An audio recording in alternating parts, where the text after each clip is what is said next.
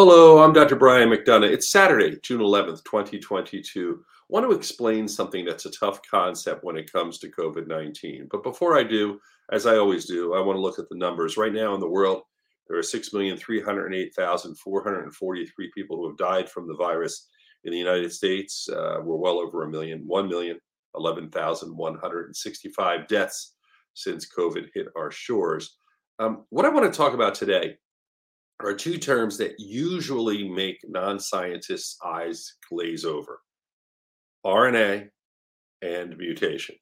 Those two terms are very scientific, especially if you haven't thought about it maybe since high school biology.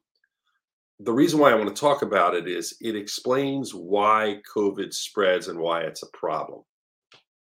So I'm going to use an analogy, which is something many of us are familiar with let me pop it up here.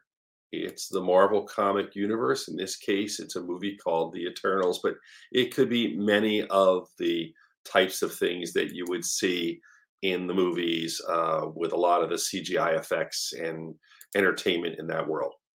Why am I bringing that up? Think about this. I will first explain how RNA virus works in the body, and then I'll talk about the movie analogy. RNA gets into our system, a virus which has RNA gets into our system and it gets into our cells. And unlike DNA viruses, when an RNA virus gets in there, it gets into your cells and it uses all our machinery to replicate, in other words, to grow and divide.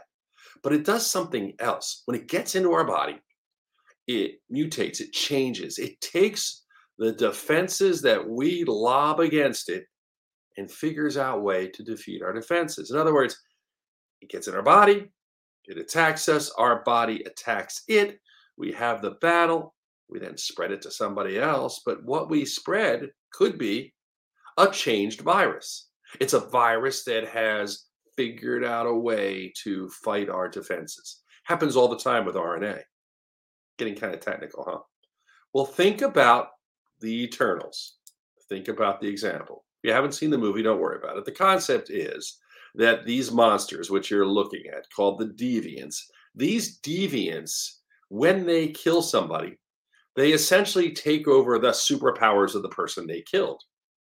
They grow, they get better, they get stronger. A, a similar analogy could go back 20, 25 years where a monster comes in and it gets electric power and it gets more and more powerful. Well, in this case, in the Eternals, these deviants are taking the superpowers and becoming more powerful themselves. That's it. That's how RNA works. It comes in, it fights you, and it becomes more powerful. So, the reason why we need vaccines to fight these viruses, the reason why we need better medications, the reason why we try to reduce the spread, all of those things are to fight back against the mutations. It's as simple as that. It's something that if you've seen a movie, you understand. It's something that uh, if you're taking a science course, it's an easy way to understand it.